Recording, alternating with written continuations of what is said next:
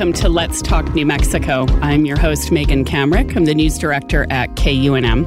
It's been five months since recreational cannabis was legalized in New Mexico, with retail sales slated to start on April 1st, 2022. We have explored this several times this year on Let's Talk. So, where do things stand now? The State Cannabis Control Division, under the Regulation and Licensing Department, has been holding public hearings as it creates rules to regulate the new industry.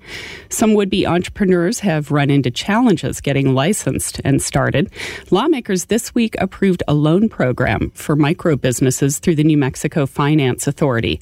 The new Cannabis Regulatory Advisory Committee is working on a plan to promote social and economic equity among everything from license holders to employees. And and state officials have identified at least 150,000 people who may be eligible for automatic expungement for some past marijuana offenses. We'll catch up on cannabis on this episode, and we want to hear from you. Are you wondering where things stand with legal recreational cannabis? Are you trying to get into the business? What would you like to see happen with this new industry to ensure it benefits a wide swath of New Mexicans? Email let's talk at kunm.org. Tweet with the hashtag Let's Talk NM or call in live during the show at 505 277 5866. I am joined today by Andy Lyman, a reporter with New Mexico Political Report. He's been reporting on the state's medical cannabis program for years, and he and I co host the podcast Growing Forward Cannabis in New Mexico. That's at New Mexico, that's at New Mexico PBS and wherever you find your podcast. We launched it last year with a grant from the New Mexico Local News Fund. We've been tracking the shift from the medical cannabis program to full legal recreational cannabis and talking to business owners, state officials, researchers, and hopeful entrepreneurs.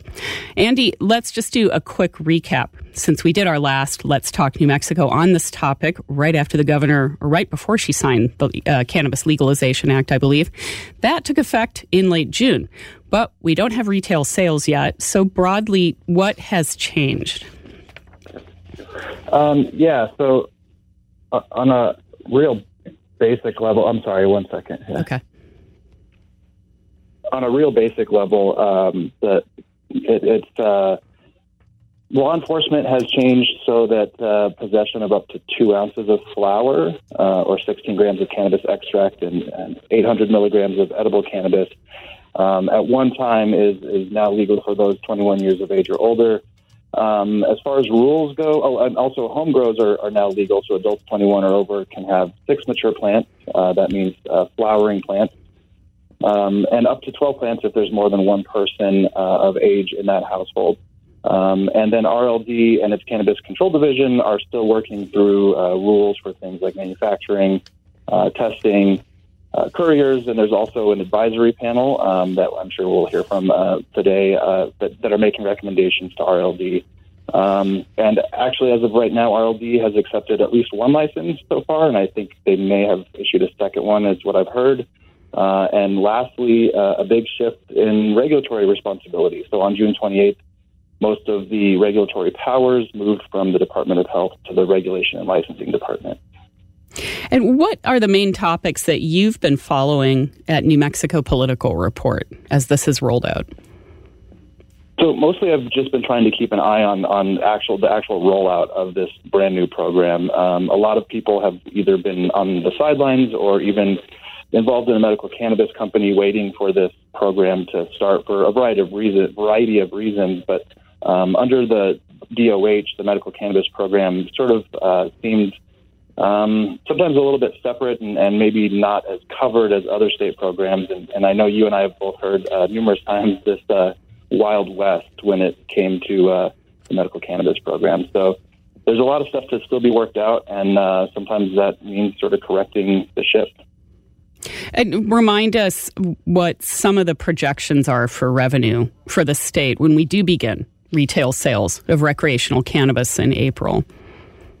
Um, so they they have varied a little bit, and of course uh, they are projections. Sort of, uh, it's, I wouldn't say it's a guess. It's pretty pretty educated uh, guess, I guess. But um, Ultra Health, a cannabis company here in New Mexico, has uh, I think they commissioned a study earlier this year uh, they showed the market will be more than $700 million uh, right out of the gate and closer to 800 million by 2026. But there's been other studies too that sort of look more at uh, state revenue, and that varies, I think, anywhere from 50,000 to 100,000. I'm sorry, 100 uh, million in tax revenue for the first year.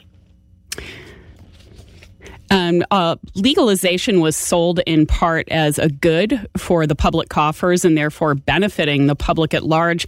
Are those revenues earmarked for particular uses like education or social programs, or does the money go into the state's general fund?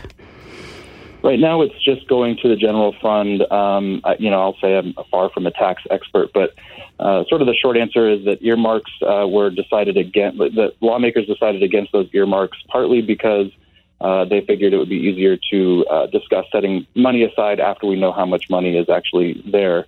Um, but that's probably going to be sort of a contentious issue going forward as well, because there's um, anytime you start talking about where money goes, uh, everybody wants a little piece of that, and there's a lot of talk of you know should we give law enforcement uh, more money now that they don't have to enforce uh, the previous drug laws. Um, but of course, law enforcement and supporters of law enforcement are saying well, we need more money for drug recognition experts and, and that sort of thing. Um, but I, I think um, one thing to keep in mind is the governor hasn't fully uh, figured out what she's going to put on the call in 30 day session. So I wouldn't rule it out completely that we uh, will see some sort of uh, effort to sort of put that money to uh, certain uses. And how about municipalities and local governments? How will they potentially benefit?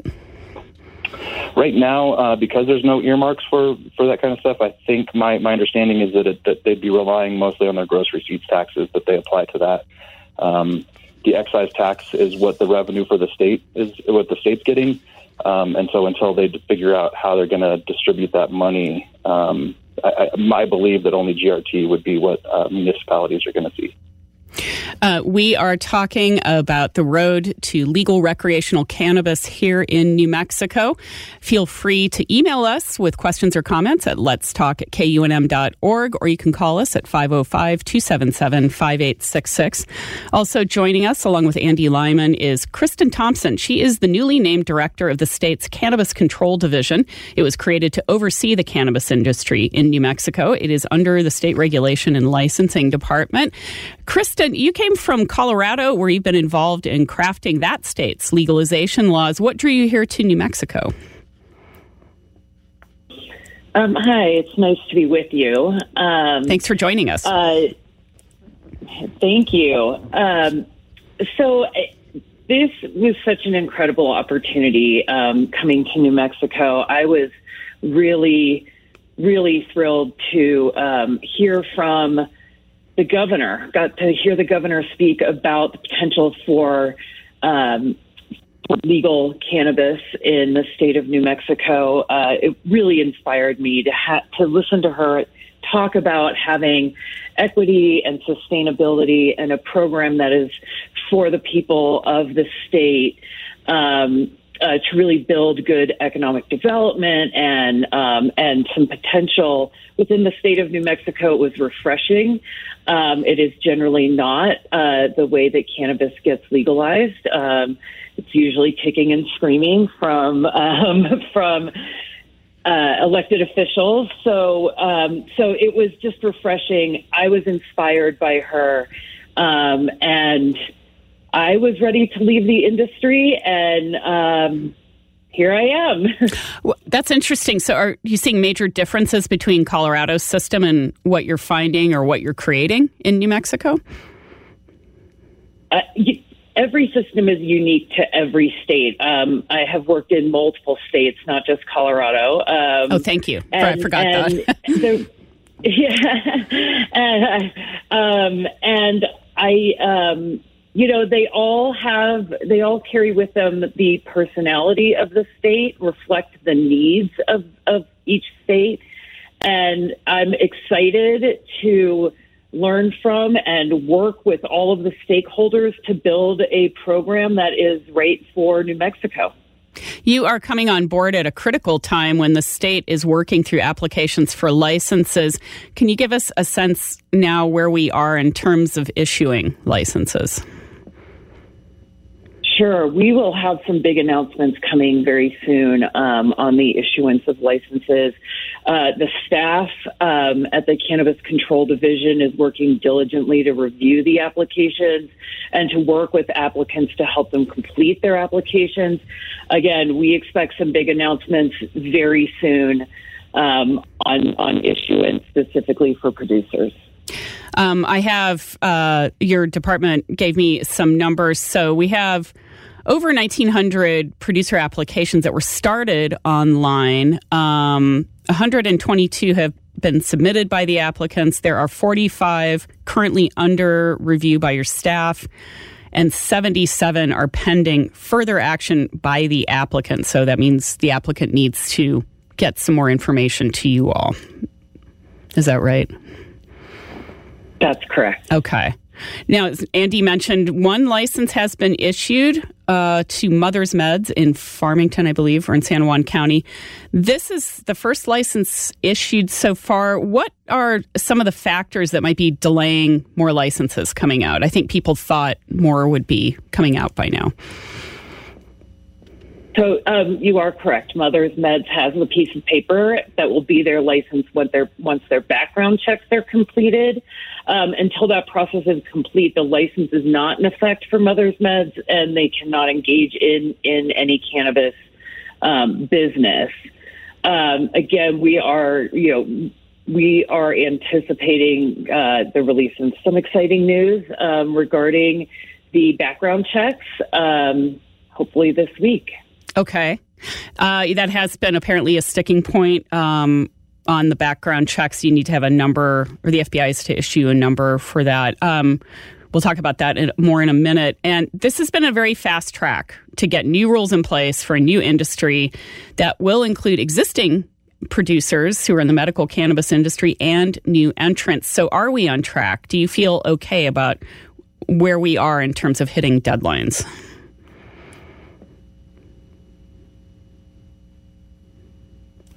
Oh, sorry. Yeah, sorry, Kristen. Yes, that was for you, Kristen, Kristen Thompson.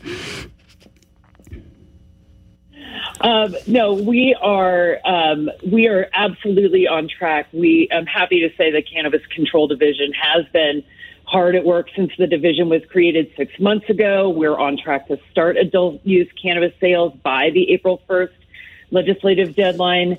Um, we've got the rules in place for producers and, um, again, processing those license applications.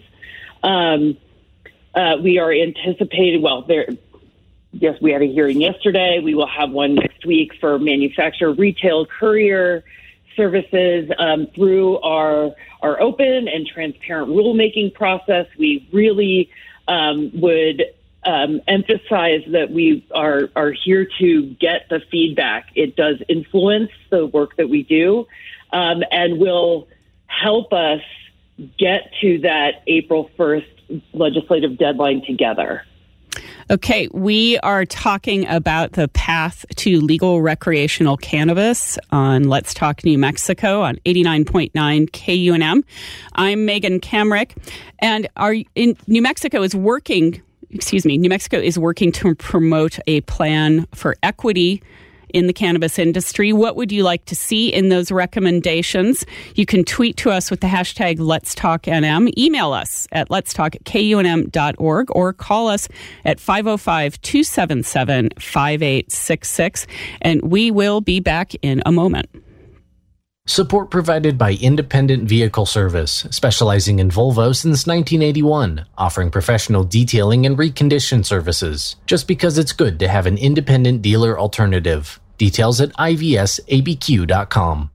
Support comes from REDW Wealth, a locally owned fiduciary investment advisory firm, providing financial planning, investment management, and consulting to New Mexican individuals, families, and businesses. REDWwealth.com. Composer Agustin Barrios was in a cathedral listening to heavenly music. Then he walked outside into the city and felt almost assaulted by the sudden change from serenity to noise. Coming up, music he wrote in response to that experience. The Cathedral by Agustin Barrios on the next Performance Today from APM. Weekday mornings at 9 on KUNM. Welcome back to Let's Talk New Mexico. I'm Megan Kamerick. We're taking your calls about what happens next with legal cannabis. Are you trying to get into the cannabis industry? What do you hope to see as New Mexico rolls out retail sales of recreational cannabis this coming April? Give us a call at 505 277 5866 or email us at let's talk at kunm org. Um, I've been talking with Andy Lyman for the New Mexico Political Report, my co host on the Growing Forward podcast, Kristen Thompson, director of the Cannabis Control Division.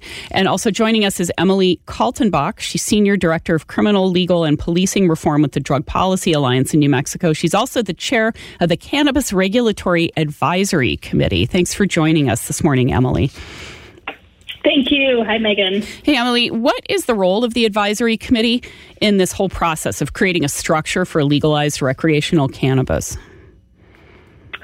It's a really important role. And I do want to preface that we're in an advisory capacity, so we don't make any decisions. We just make recommendations back to the Cannabis Control Division. But we are a group of individuals from across New Mexico with varying backgrounds and experiences that will that we believe will be important in that rulemaking process. And so we look at the rules after um, before and after we have hearings and make recommendations back to CCD. But we also have a really important role of providing recommendations back to the department around social and economic equity. And so in the statute, there is a provision requiring the department to come up with a plan to ensure and promote that there is equity in the new industry um, and also um, ensuring there's equity in New Mexico. So part of that could look like, you know, making recommendations of could we reinvest dollars back into the community from the revenue generated um, to people who have been most impacted by prohibition uh, across New Mexico? So that's that's our role. Did you take any cues from uh, Colorado or Arizona or any other states that might be a little ahead of us on legal Absolutely. cannabis? um, I think there's a lot of lessons learned across the country when it comes to equity. New Mexico is going to be really interesting because in other states that have stood up equity programs, they've capped licenses, and in New Mexico, we're not. And so that actually might benefit uh, equity in New Mexico, given that there isn't a, uh, a cap in the number of licenses. And what we've noticed in other states is that some of the equity programs they look good on paper, but um, when, in reality, it's very hard to encourage participation in the industry. There are a lot of barriers. So we're we're really going to the people in New Mexico and getting intentional community input so that our program and the recommendations uh, reflect the needs of New Mexico. We do have a call uh, right about the some of the equity issues from Carmen in Albuquerque. Uh, Carmen, what did you want to say, or what question did you have?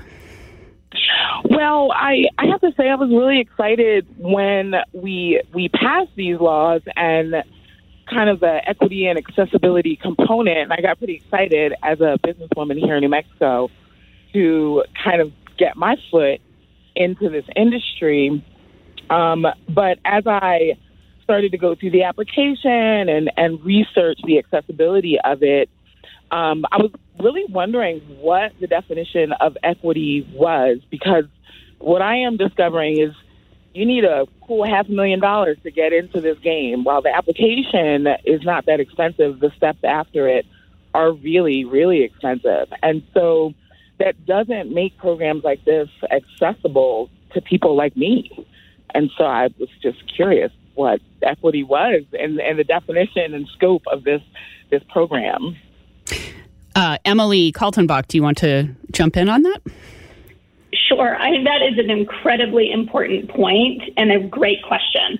So, um, part of the advisory board's role is to come up with what the definition of equity is and, and actually create some programming to, re- to break down some of those barriers um, that was just noted. So, for example, just the cost that the capital cost to get in is extreme. And Megan, you mentioned at the top of the call or the hour that the New Mexico Finance Authority has approved this new a loan program.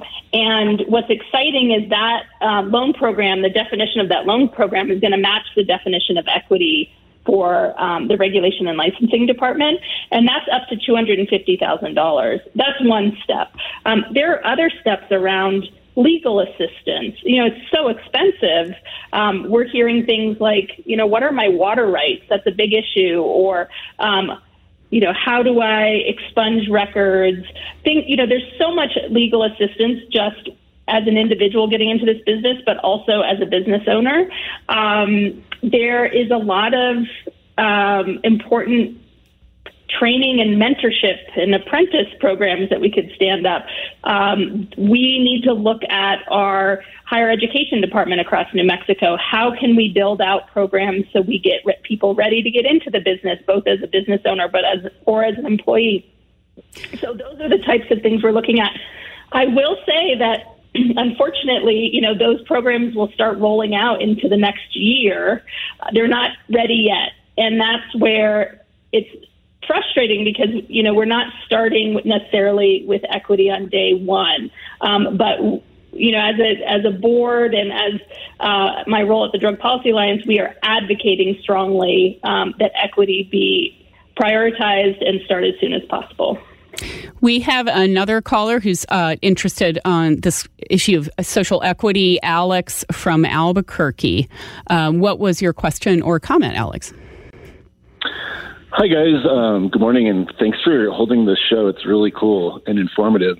Um, yeah, what I wanted to mention, not really a question, but just kind of mention, is um, in the law, um, I believe it can be read that 50% of the applications to be certified um, and actually given licensure um, shall be New Mexican owned and uh, should be licensed uh, holders from New Mexico. And I just wondered how that sort of applies to a social equity paradigm with the program in the sense that this is a program made for New Mexicans, and so New Mexicans should have a equal opportunity. And um, to me, that equal opportunity sort of spells a certain amount of social equity, as long as locals can really um, have a seat at the table. And I just wondered if that's part of the uh, RLD and CCD's um, vision, motivation, and focus right now in going through the applications is that uh, 50% of licensures will be given to local New Mexicans and not out of state owners or multi state operators. Thanks okay. so much. Thanks, Alex. Uh, I will kick back to Kristen Thompson, the director of the Cannabis Control Division. Um, sure. Thank you, Alex, for that question. Um, we are doing everything to get more New Mexicans into the program. Uh, you will see some exciting changes within the department um, to really assist um, local businesses, and that is a goal. Like I said, it was it was a a priority in the legislation. It is my job to make sure that vision comes through. We've got some exciting ideas, and um, and I hope that that people hang in there with us um, and get uh, the opportunity that was created by the legislation. That is what we are working towards at the division and at the RLD. Um, Andy, I know you've covered a lot of the players in the medical cannabis industry. They are also undergoing licensure for retail sales. Um, what is the landscape right now in terms of big out of state producers. Are you hearing people being concerned about that? Do we already have those folks here?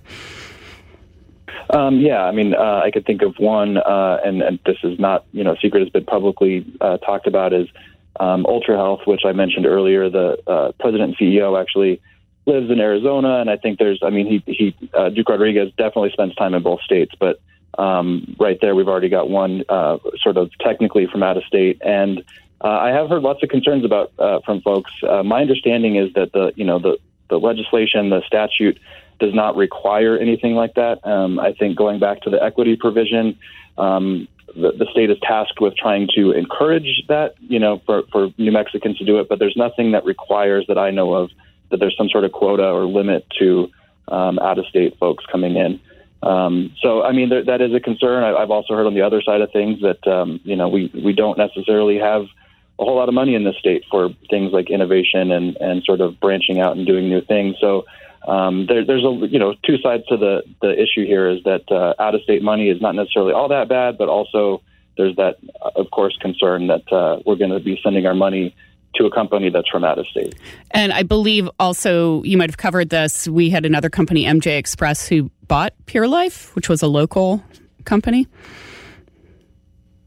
Um, yeah, I'm not exactly sure about all that. I mean, there's been lots of talk. I've had lots of phone calls about um, trying, you know, people telling me that this company is getting sold, and and I haven't really been following those leads because I've just sort of figured that that's sort of bound to happen. There's going to be lots of uh, sales, mm-hmm. um, and at a certain point, it's it's going to be um, not as as as big of a, a news story as it is maybe right now. Um, but MJ Express, I believe, is is from New Mexico.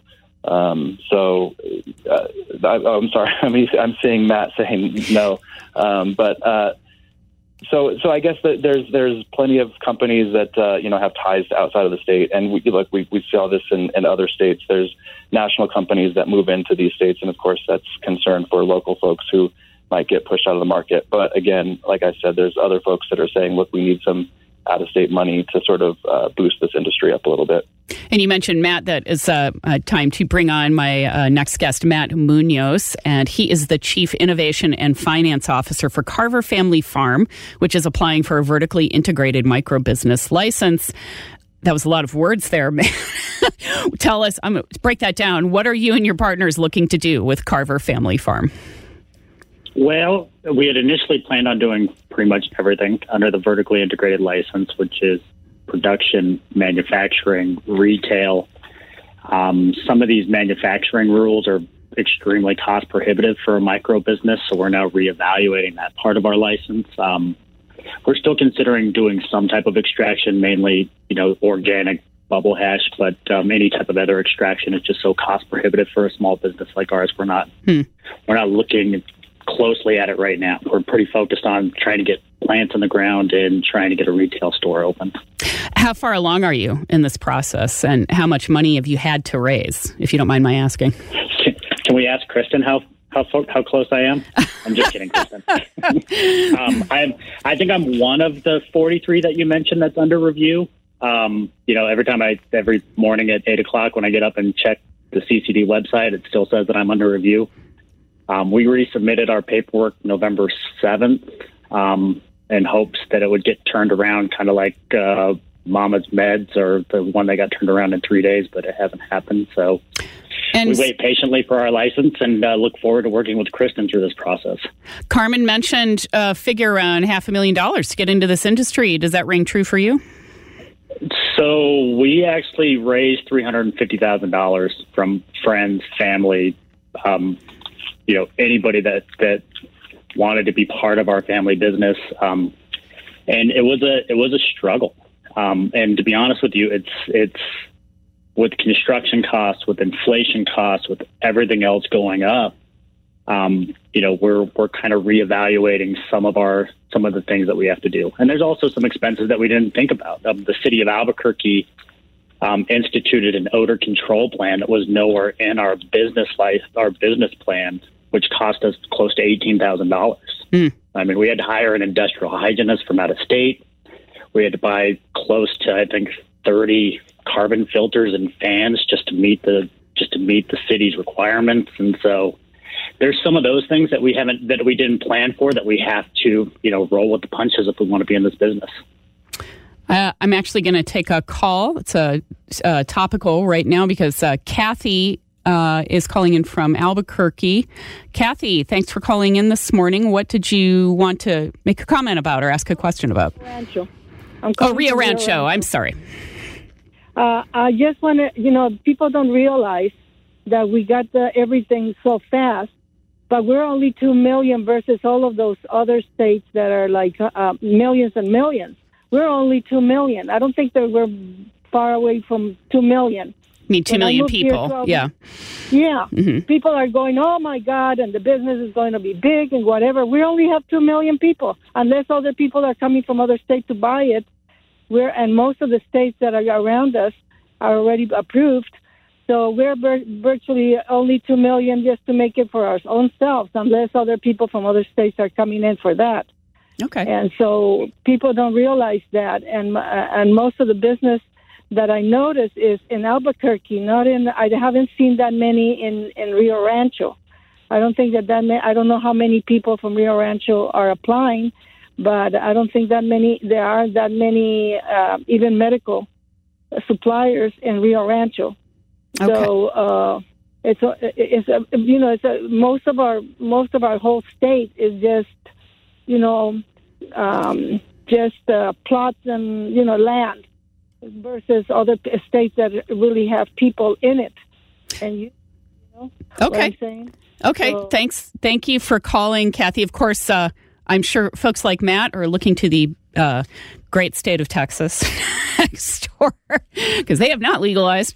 Uh, Matt, what ha- you've talked about some of the challenges so far. What what are your biggest challenges you're facing? Or you faced getting into those? Um, I mean, I don't know if we have enough time. Okay. but um, I mean, I think you know one of the biggest struggles I think for anybody in Albuquerque has been the city of Albuquerque. Um, you know, we had to get a zoning verification letter that was rejected by CCD um, because it didn't specify that cannabis was allowed in our zone. So then we had to go back to the city. The city basically had to revamp their entire process. I uh, sat at the code enforcement office for five hours waiting for a signature on a letter because I kept calling and they said it was on the director's desk. It was on the director's desk. So I finally just went and sat in the office and waited for him to get back from his meetings to sign it. And so I think, you know, for us in Albuquerque, the city's become the biggest obstacle. And I think there's there's still a moratorium on the city for not issuing business licenses, which I think is going to cause a lot of damage to micro businesses like ours.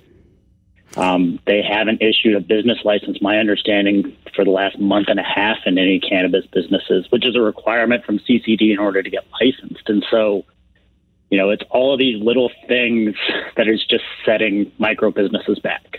And it's going to be harder for us to compete against these, you know, multi-state operators and corporate cannabis that's coming into the state. And so, it's uh, yeah, our big our our biggest headache so far has been getting paperwork out of the city. Okay. Andy, uh, we've talked to some Matt and some other entrepreneurs on our podcast, and you cover this at New Mexico Political Report. Does Matt's experience ring true with other folks you've talked to? Um, yeah, I think so. I think this is, uh, you know, obviously a pretty new industry, and, and what we're seeing is sort of um, what Matt was getting at is this disconnect between, I wouldn't maybe not disconnect, but um, this issue between local governments and the state government. Um, you know, and, and I think even uh, RLD Superintendent Linda Trujillo mentioned that it was sort of a um, some sort of like a, a, a circle that basically you kind of get stuck in this loop where you have to um, have requirements from your local government to get approved from RLD. Uh, but then the local governments are saying we want approval from RLD before we we uh, give you a license. And, and I, I've heard a lot of frustration uh, with the city of Albuquerque and Bernalillo County. Um, but I also spoke with that gentleman who we mentioned, uh, Mother's Meds, um, uh, Tony Martinez, and actually they're doing business as Lava Leaf Organics, but they're setting up in Aztec. Um, and you know, he, he, he sort of credits um, getting the, the license so quickly with uh, the city of Aztec. That's what he says. He says that the city of Aztec got um, through their, their issue real fast and was able to, um, or they were able to produce those things that RLD was asking for. So that's what he credits getting it done so quickly. Um, and so, but yes, I mean, it's happening all over the state, depending, it's not just small cities or, or big cities. It's sort of all around. I think people are hesitant uh, or, or managers or, or city officials are hesitant to sort of move forward with this until they get the, the green light from RLD. Um, but of course, RLD needs to, to know that they're properly zoned for wherever they're um, operating. It sounds like a bit of a catch 22. Kristen Thomson, let me circle back to you, head of the Cannabis Control Division. Obviously, setting up a whole new regulatory structure for a new industry, there are going to be some hiccups. What is the division doing to help entrepreneurs like Matt and others address some of these challenges? Sure. We are um, uh, hard at work right now trying to solve the that catch twenty two. Um, uh, again, you you will um, see some process improvements. We are trying to be as as nimble as a bureaucracy will allow, um, and uh, to improve our own process to solve for the issues that um, that a number of the businesses are experiencing um, in that uh, within that process. So do look for some news from us in the um, in the coming days or weeks. Um, as far as improvements in our own process goes, we we cannot um, influence the local governments at this point, um, but we can do what we can do and we are going to be doing it. I do have an email question from Frank Chambers. He was interested about your qualifications, Kristen. Um, perhaps because you don't have a public administration degree um, and may not be as acquainted with bureaucracy and administration you just referred to. Um, are you finding that a challenge? Well, I have worked, I've always said I've worked at the government um, for my entire career. Um, so I'm not unfamiliar with um, bureaucratic processes. I thankfully have an incredible team that is helping me navigate. Um, and what I bring is that outsider perspective on why, why can't we do this? Somebody, you know, talk me through it. Um, and uh, you know, I think it's making us all look better. But I, my incredible, incredible team um, is really helping me navigate, um, uh, you know, the the how and the why of of government. We're talking cannabis this morning as New Mexico continues to create a framework for legal recreational sta- sales starting in April. You're listening to Let's Talk New Mexico on 89.9 KUNM. You can call in at 505 277 5866. I'm Megan Kamerick. Stay with us. We'll be back in a minute. The USDA is trying out a new project giving tribes much more control over the foods they offer for the federal food distribution program. It has the potential to enhance economic development and provide healthier, locally sourced options. We'll hear more about it on the next Native America Calling. Weekday mornings at 11 on KUNM.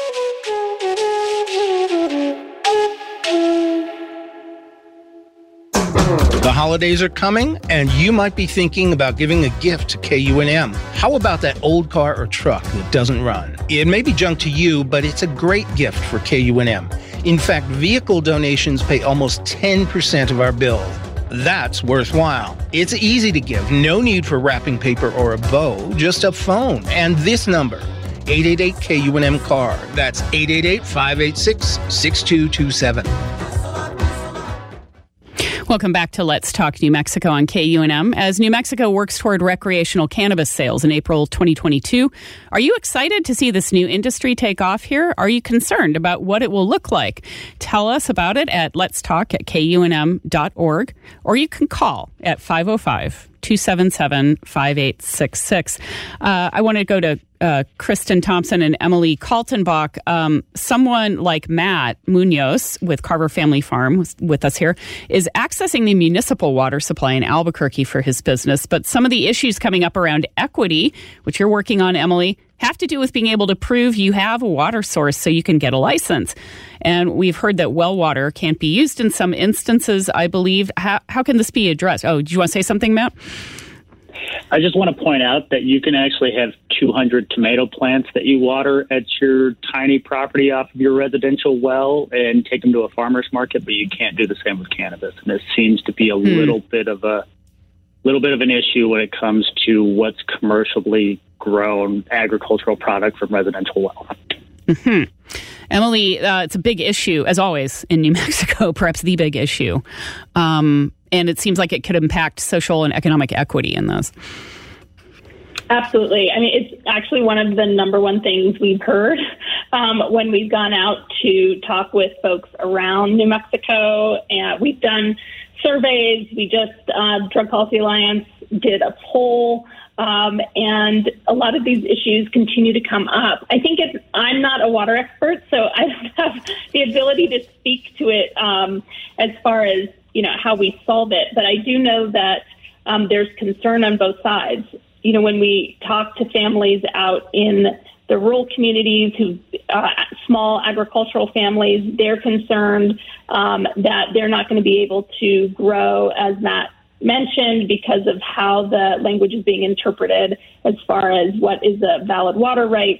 And then there are other folks who are really concerned that marijuana businesses are coming in and purchasing and buying up water rights. So I think you know it's a complicated issue, um, but it clearly is an issue that New Mexicans are uh, concerned about.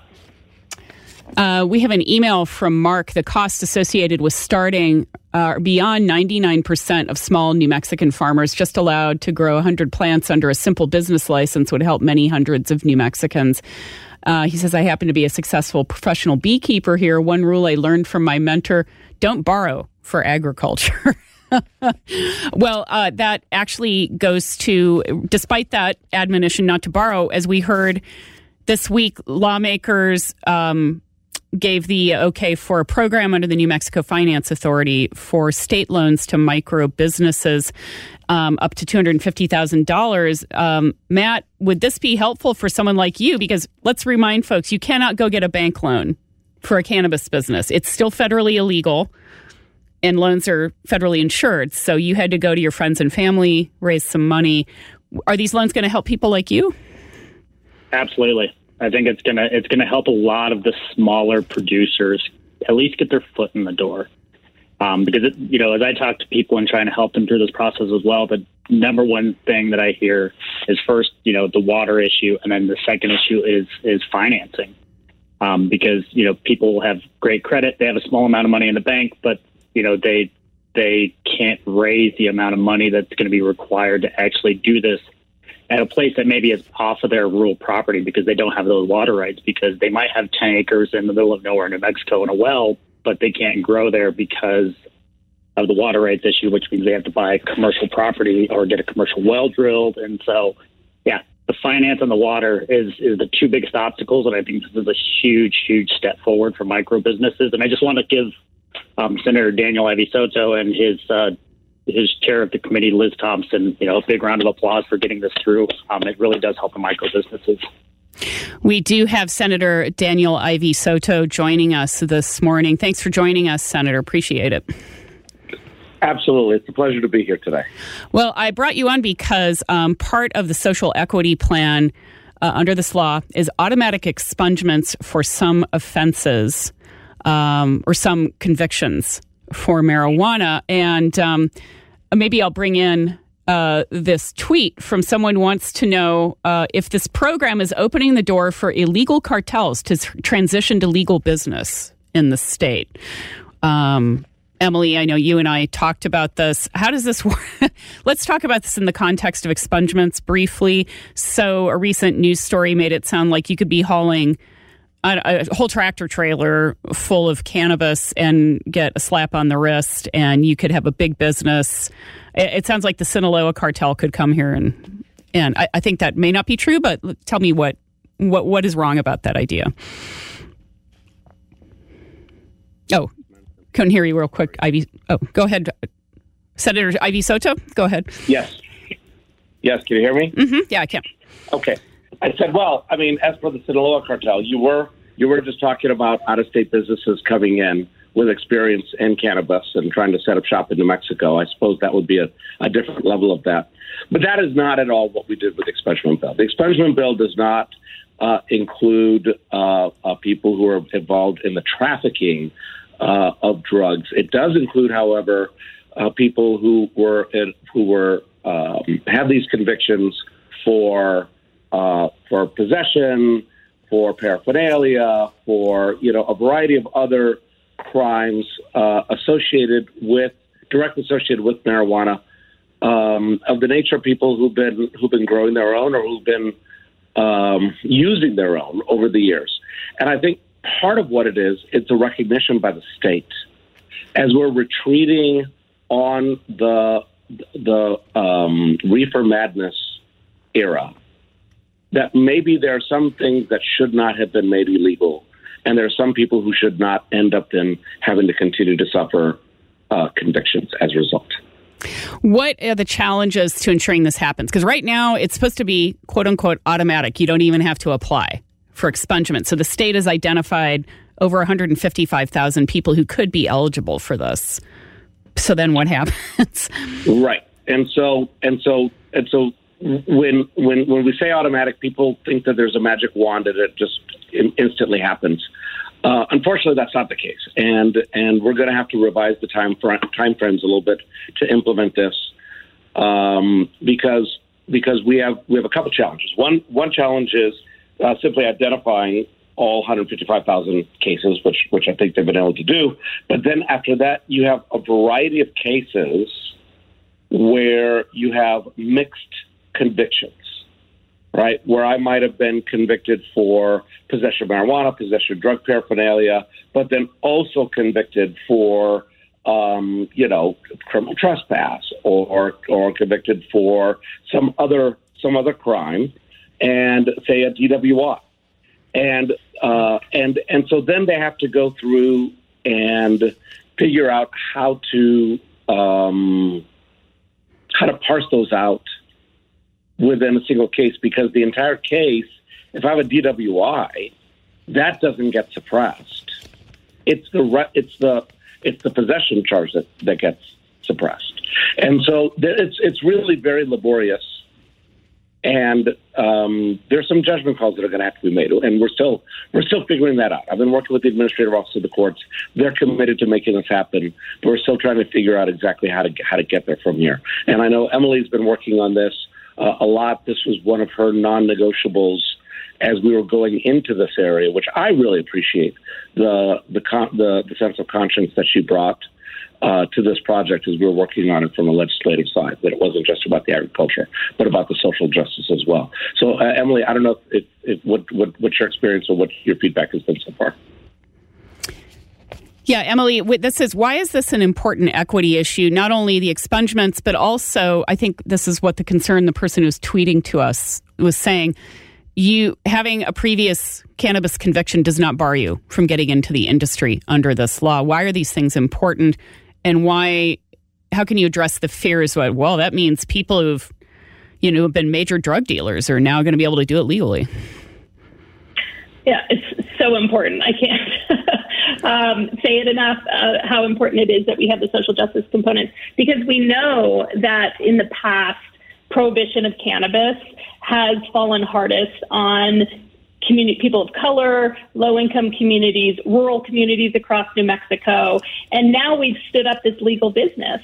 And it is, com- we have to repair some of those harms uh, of people being over policed and disproportionately um, impacted by prohibition. And so we need to right some of those wrongs. And one way to do that is to make sure that those individuals can now make a living in a legal, regulated, strongly regulated business.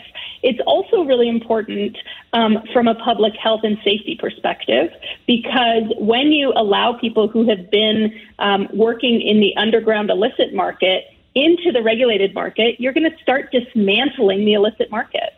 And so if we look at states that um, haven't um, done that, they might still have a, a thriving underground market. And so we need to make sure those individuals can actually work in, you know, th- th- those dollars are going back into our state coffers and not into an illicit market. And so it's really important. I will say, though, in the statute that people who have sold to minors are exempt. Um, and that's one of the barriers to getting a license. And we we thought that was really important to protect young people. But otherwise, people can get in the market. And I just want to say that, you know, I think there was a KRQE story about this. Um, Representative Rehm said, you know, you could have a truck full of cannabis and get a $50 fine. That is not true. Um, that is still a fourth degree felony, like it was before this act passed. And um, also, if you are selling out of an unlicensed storefront, that is also um, penalized very strictly. So we, I think the bill has done a good job of making sure that we can shift into a strong, um, safe, above ground industry. Matt, you uh, just uh, sent me a note that you are actually a beneficiary of this. Tell me about that. Yeah, so I was arrested when I was 18 years old for five grams of cannabis. Spent 10 days in jail, did a year of probation. Um, didn't graduate high school on time because of it. Um, lost every scholarship, lost my access to federal student loans. Took me 12 years to graduate college. And so, um, thanks, Emily. Uh, people like me appreciate your work. Now that's that's great, Matt. Now, given some of the challenges that you're facing with just you know getting a license, are you going to be able to have product in your store when you open on April 1st? Think that's a question for Kristen. Just kidding, Kristen. um, I, I, you know, our business plan had us putting plants in the ground November first. Um, that was based off of you know, every public statement that RLD made that licenses were going to be issued in three to five days from when they were filed, that, that provisionals would be turned around in three to five days once you refiled paperwork. Um, our business model has us planting grow rooms every two weeks, so we're now a month behind, which is two harvests behind for April 1st. Uh, if we don't get plants in the ground by December 15th, it's going to be hard for us to even have any product ready to sell on April 1st. And so yeah, uh, we'd love to be able to sell plant to sell product on April first, but we may not be able to. Uh, we're almost out of time, but uh, quickly, Kristen and Emily, is there a, a risk of shortages if we don't get people like Matt up and running when we start retail sales?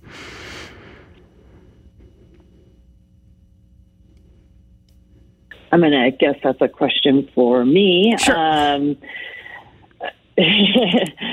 um, medical patients will always be able to get the medicine they need. Um, the Cannabis Regulation Act prioritizes New Mexico's nationally recognized med- medical program, and that's why starting out 25% of all cannabis produced must be set aside for medical products. Um, this was a data driven percentage based on years of usage. I'm, I'm saying this um, with the, the senator on the line. Um, uh, you know, this came from the, the New Mexico Department of Health. Um, additionally, you know, we're very excited by the enthusiasm around adult use cannabis sales in New Mexico. Um, and and people like Matt, the producers that are um, so excited to get started. Um, demand for adult use cannabis may be high in the first few days, and that could cause some retail establishment, establishments to sell out fast.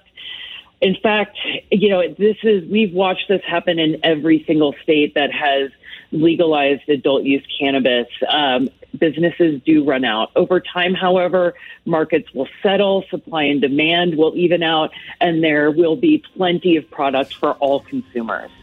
Well, that is all the time we have today. I, I just want to ask real quick, uh, Senator Ivey Soto, are we going to see anything about cannabis on this legislative session to tweak anything?